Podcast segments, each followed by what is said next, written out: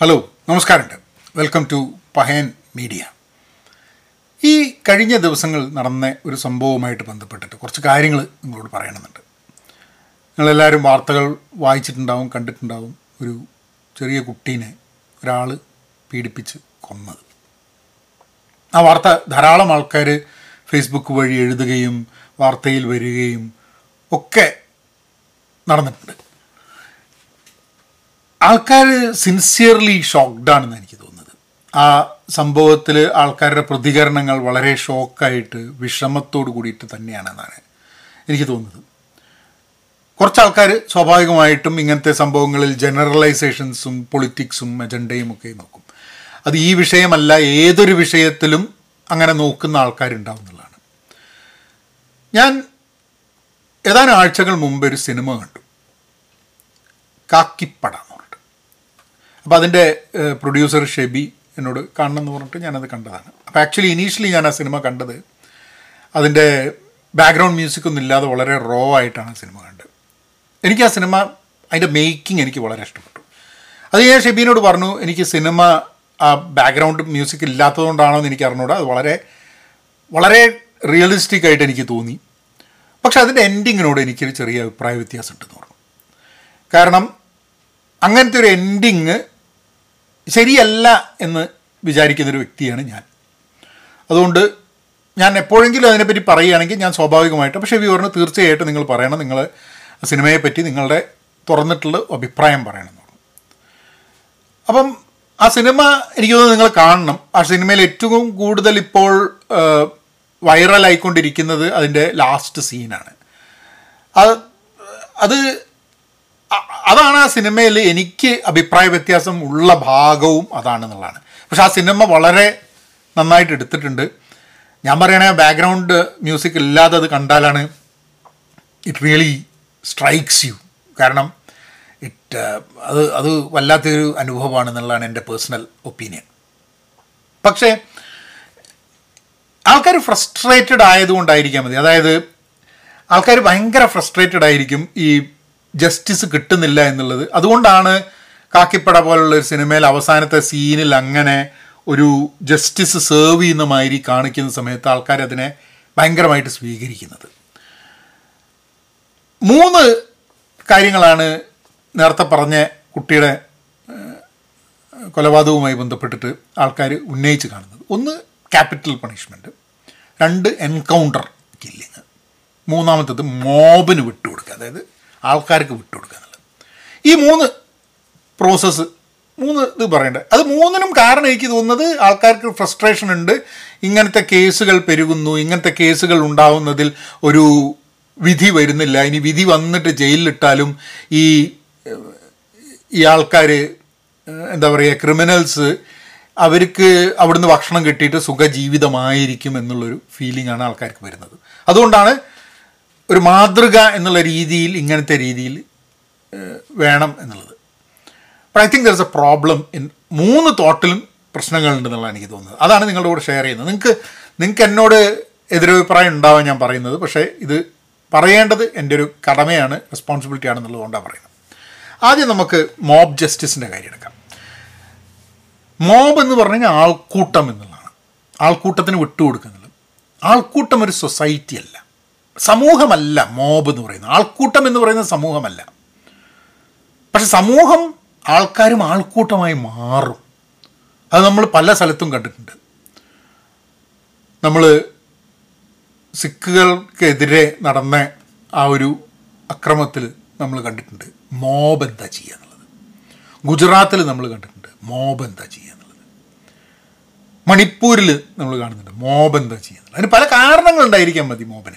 പക്ഷേ ആൾക്കൂട്ടം എന്ന് പറയുന്നത് സൊസൈറ്റി അല്ല എന്നുള്ളത് കൊണ്ട് തന്നെ മോബിന് വിട്ടുകൊടുക്കുക ആൾക്കാർക്ക് വിട്ടുകൊടുക്കുക എന്ന് പറയുന്നത് ഒരു തെറ്റായ പ്രവണതയാണെന്നുള്ളതാണ് അങ്ങനെ അങ്ങനെ ഒരു കുറ്റവാളി ആൾക്കാർക്ക് എന്തിന്?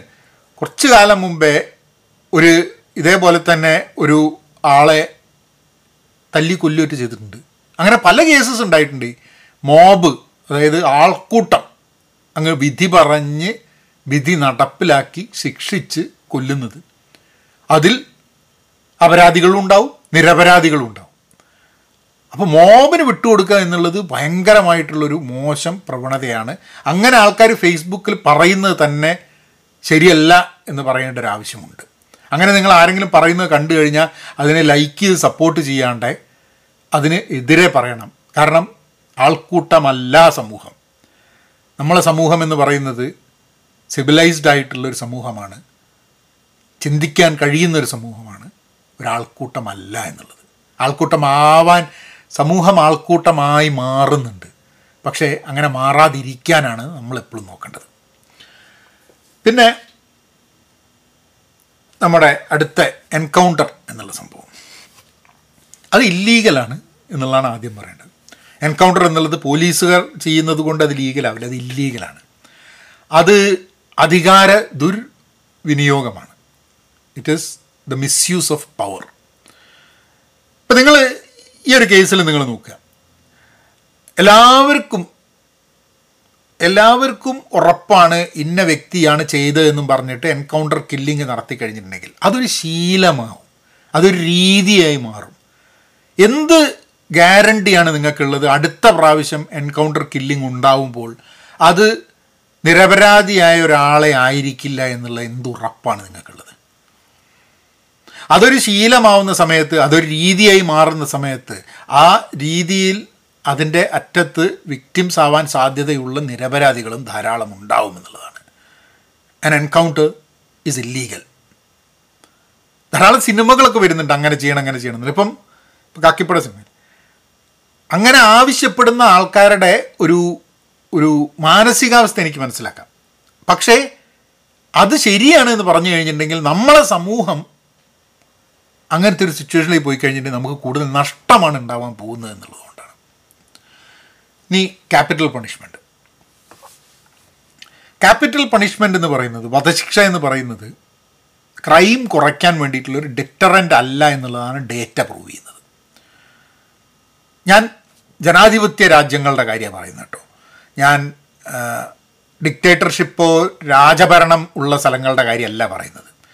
രാജ്യഭരണം ഉള്ള സ്ഥലങ്ങളിലും ഡിക്റ്റേറ്റർഷിപ്പ് ഉള്ള സ്ഥലങ്ങളിലും ഒക്കെ എന്താന്ന് പറഞ്ഞു കഴിഞ്ഞിട്ടുണ്ടെങ്കിൽ അധികാരവർഗം ചെയ്യുന്നത് അല്ലെങ്കിൽ രാജകുടുംബം ചെയ്യുന്നത് അല്ലെങ്കിൽ ഡിക്റ്റേറ്റർ ചെയ്യുന്നത് ഒക്കെ നിയമമാണ്.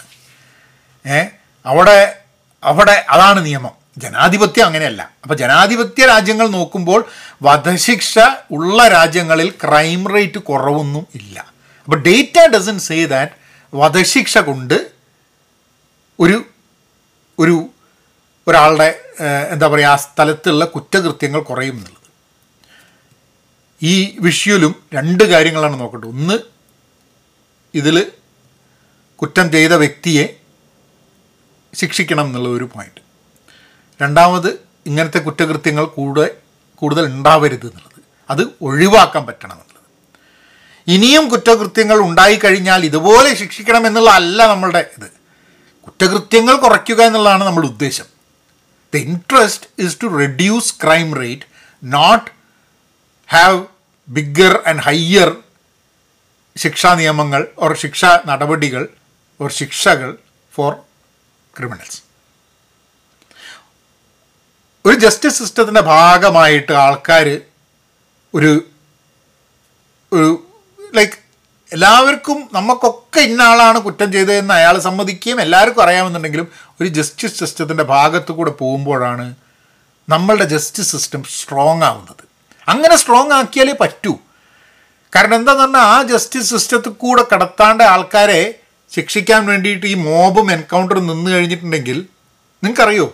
എത്ര പേര് ചിലപ്പം പിടിക്കപ്പെട്ടിട്ട് ഈ ജസ്റ്റിസ് സിസ്റ്റത്തിനുള്ളിൽ കൂടെ പോയിട്ട് നിരപരാധിയാണ് എന്ന് പ്രൂവ് ചെയ്യപ്പെട്ട് ജീവിതത്തിലേക്ക് തിരിച്ചു വന്നിട്ടുണ്ടാവുന്നുള്ളത് നിങ്ങൾ പറയുന്ന ഈ ചില ആൾക്കാർ പറയുന്ന ക്യാപിറ്റൽ പണിഷ്മെന്റും മോബ് മെന്റാലിറ്റിയും അതേപോലെ തന്നെ എൻകൗണ്ടർ കില്ലിംഗ് ഉണ്ടായി കഴിഞ്ഞിട്ടുണ്ടെങ്കിൽ നിരപരാധികൾ മരിച്ചു കഴിഞ്ഞിട്ടുണ്ടെങ്കിൽ അവർ ആ ജസ്റ്റിസ് സിസ്റ്റത്തിന്റെ ഒരു നമ്മൾ നമ്മളെ കൂടെ ആലോചിക്കണം. നമ്മളും ഈ ജസ്റ്റിസ് സിസ്റ്റത്തിന്റെ ഭാഗമാവുന്ന സമയത്ത് it is a chance to prove a person is guilty and to prove if a person is not guilty അത് ആ ഒരു പൊസിഷനിലേക്ക് ആ ഒരു സമൂഹത്തിലേക്ക് നമ്മൾ കുറേ കാലമായിട്ട് എത്തിച്ചേർന്നതാണ്.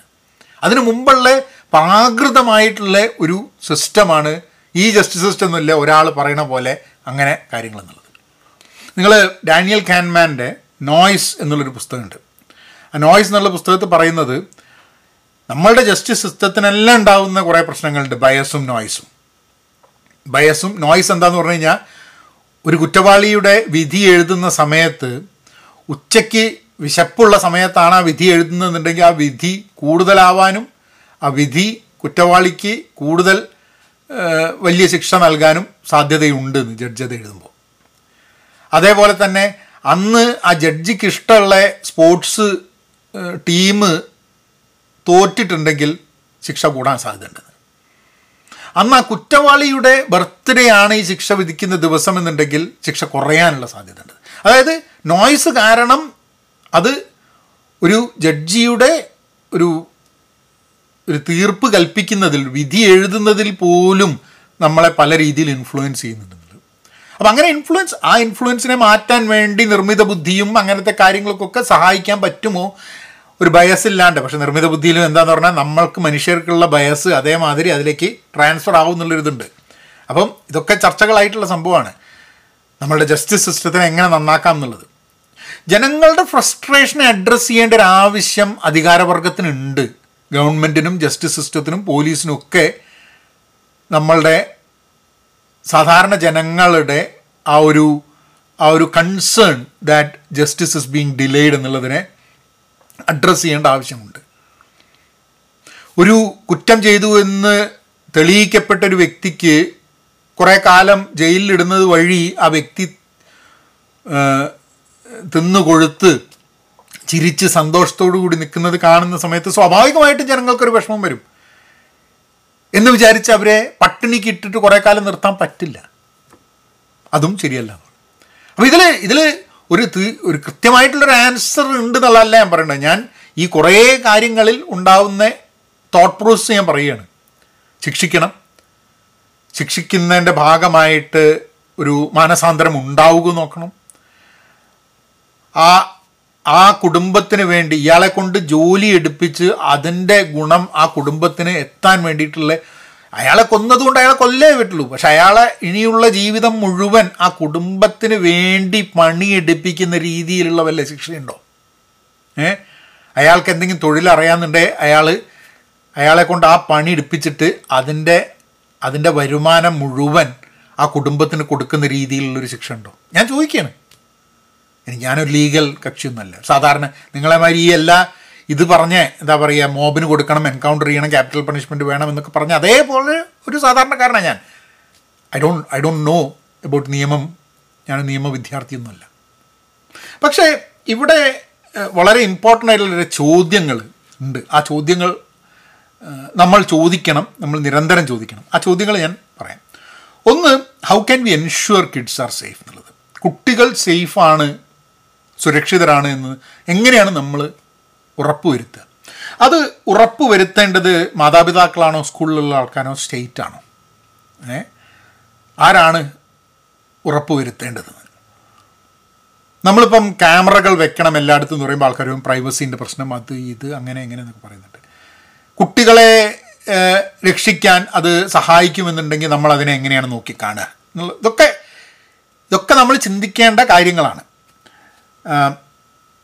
ഒരു പാരന്റ് എന്നുള്ള രീതിയിൽ രക്ഷിതാവ് എന്നുള്ള രീതിയിൽ ഞാൻ എപ്പോഴും പേടിച്ചിട്ടാണ്. എപ്പോഴത്തെ ലോകത്തിലാണെങ്കിലും കുട്ടികളുടെ കാര്യത്തിൽ I I I am very scared കുട്ടികൾ വലുതായാലും ചെറുതായാലും ഇപ്പം എന്റെ അമ്മയ്ക്ക് എന്നെ പറ്റിയിട്ടും scare she might be scared അത് അത് നമ്മൾ രക്ഷിതാവ് എന്ന രീതിയിൽ നമ്മളെപ്പോഴും ആ ഭയം എന്നുള്ളത് നമ്മളെ കൂടുതൽ കോഷ്യസ് ആക്കും എന്നുള്ളതാണ്. ആ കോഷ്യസ് ആവുക എന്നുള്ളത് വളരെ ആവശ്യമായിട്ടുള്ളൊരു സംഭവമാണ്. ഇന്നത്തെ കാലം അതാണ് എന്നുള്ളതാണ്. പിന്നെ ബോധവൽക്കരണം വേണം. കുട്ടികൾക്ക് പാരൻസിനൊക്കെ ബോധവൽക്കരണം വേണം. ഞാൻ പേഴ്സണലി പറയാം അറിയാത്ത ഒരു അഡൽട്ടോ അച്ഛനും അമ്മയും അല്ലാത്ത ഒരു അഡൽട്ടിന്റെ അടുത്തേക്ക് അധികം ഇടപഴകി കുട്ടി ഇടപഴകുന്നതിൽ പോലും പേടിയുള്ളൊരു വ്യക്തിയാണ് ഞാൻ. ഞാൻ ചിലപ്പോൾ പഴഞ്ചനാണ് ഞാൻ ഫോർവേഡ് തിങ്കിങ് അല്ല നിങ്ങൾക്ക് തോന്നുന്നുണ്ടാവും. പക്ഷേ എന്നെ സംബന്ധിച്ചിടത്തോളം എന്റെ കുട്ടികളും മറ്റുള്ള കുട്ടികളുമാണ് എന്റെ ഫോർവേഡ് തിങ്കിങ് ആണോ ബാക്ക്വേഡ് തിങ്കിങ് ആണോ എന്ന് ചിന്തയെക്കാട്ടും എനിക്ക് ഇമ്പോർട്ടന്റ് എന്നുള്ളതുകൊണ്ട്. A kid should be കെഫ് kept safe എന്നുള്ളതുണ്ട്. കാരണം ധാരാളം ഇതുപോലുള്ള കേസസുകളിൽ മൊളസ്റ്റേഷനും ഒക്കെ നടക്കുന്നത് പരിചിതമായ ആൾക്കാരുടെ അഡൽട്സിന്റെ അടുത്ത് നിന്നുള്ളതും കൂടെ നമ്മൾ മനസ്സിലാക്കണം. അത് ചിലപ്പം സ്കൂൾ വഴിയായിരിക്കാൻ മതി വീട്ടിലുള്ള ബന്ധത്തിലുള്ള ആൾക്കാരായിരിക്കാൻ മതി ഇതൊക്കെ. അപ്പം അതിൽ പല കേസസും പുറത്തേക്ക് വരുന്നില്ല എന്നും കൂടെ നമ്മൾ മനസ്സിലാക്കണം. ഈ കേസ് ചിലപ്പോൾ കുട്ടി മരിച്ചിട്ടില്ലായിരുന്നെങ്കിൽ ചിലപ്പം അറിയാതെ പോകുമായിരുന്നു. അല്ലേ? അപ്പോൾ ആലോചിച്ച് നോക്കൂ. എത്ര കേസസ് ഇപ്പം ഞാൻ വീഡിയോ ചെയ്തുകൊണ്ടിരിക്കുന്ന സമയത്ത് എത്ര കുട്ടികൾ ഈ ലോകത്ത് സുരക്ഷിതരല്ലാതെ ഇരിക്കുന്നുണ്ട്? അവരെ ദ്രോഹിക്കപ്പെടുന്നുണ്ട് എന്നുള്ളതൊന്ന് ആലോചിച്ച് നോക്കൂ.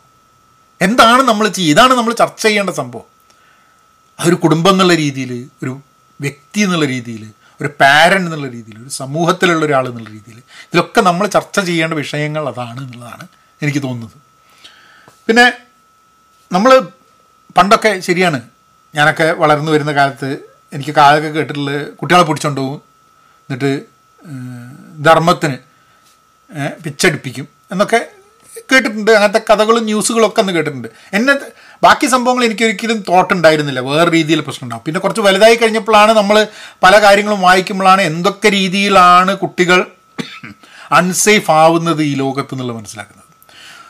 ഒരാഴ്ച കഴിഞ്ഞ ആഴ്ച ഞാനൊരു സിനിമ കണ്ടു. സൗണ്ട് ഓഫ് ഫ്രീഡം എന്ന് പറഞ്ഞിട്ട്. നിങ്ങൾ പറ്റുകയാണെങ്കിൽ കാണണം ആ സിനിമ. അത് ഈ ചൈൽഡ് ട്രാഫിക്കിങ്ങിൽ കൊളംബിയയിലും ഹോണ്ടുറാസ് എന്ന് ചൈൽഡ് ട്രാഫിക്കിങ്ങിൽ അതിനെ അതിനെതിരെ ഒരാൾ ഫൈറ്റ് ചെയ്യുന്നതാണ് ഒരു യു എസ് ഇമിഗ്രേഷനിലുള്ള ഒരാൾ ഒരു ട്രൂ സ്റ്റോറീന്റെതാണെന്ന് പറഞ്ഞിട്ട്.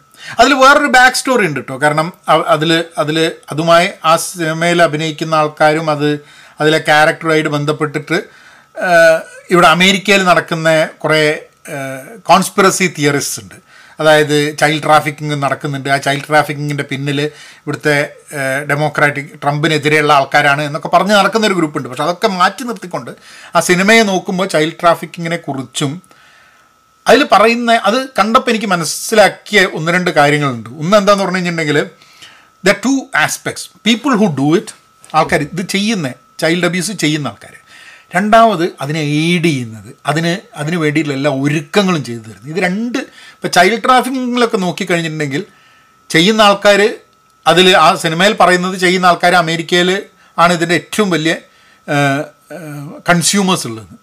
അതായത് ഈ കുട്ടികളുമായിട്ട് ആ അങ്ങനെയുള്ള വികലമായ ചിന്തകളുള്ള കുറേ ആൾക്കാർ ഇവിടെ ഉണ്ട്.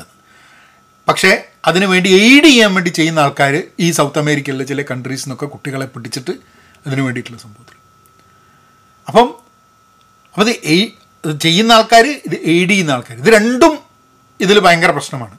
അപ്പോൾ ഏതൊരു സംഭവം ഉണ്ടാവുമ്പോഴും അതിൽ അത് ചെയ്ത വ്യക്തിയും വ്യക്തികളും അതിന് ഒത്താശ അറിഞ്ഞോ അറിയാതെയോ ഒത്താശ ചെയ്ത ആൾക്കാരും ചർച്ച ചെയ്യപ്പെടണം എന്നുള്ളതാണ്.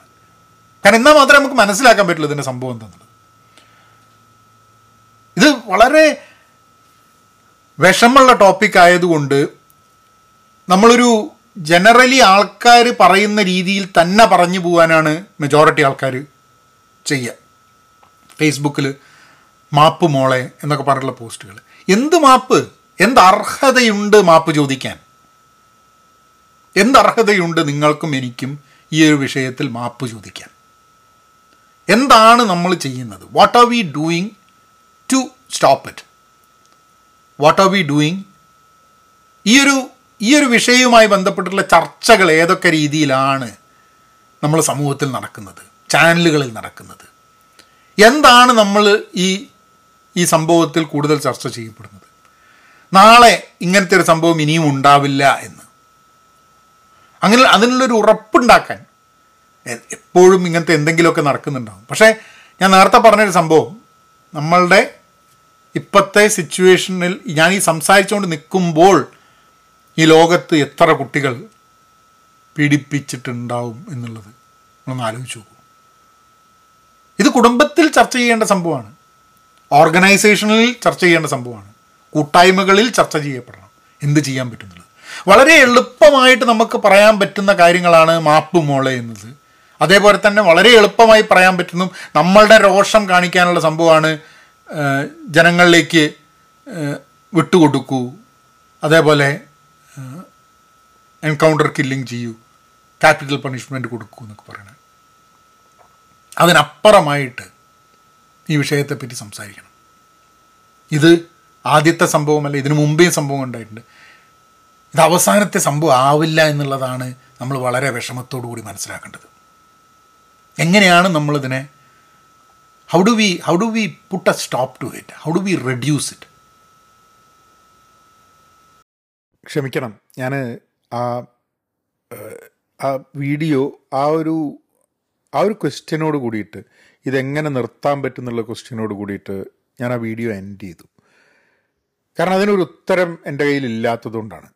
അപ്പം അതുകൊണ്ടാണ് ആ ഒരു ആ ഒരു സൈലൻസ് നിങ്ങൾ നിങ്ങൾക്ക് അനുഭവപ്പെട്ടത്. But I think it's a very important question ഇതുപോലുള്ള ഇമ്പോർട്ടന്റ് ടോപ്പിക്സ് നമ്മൾ സംസാരിക്കേണ്ട ആവശ്യമുണ്ട്.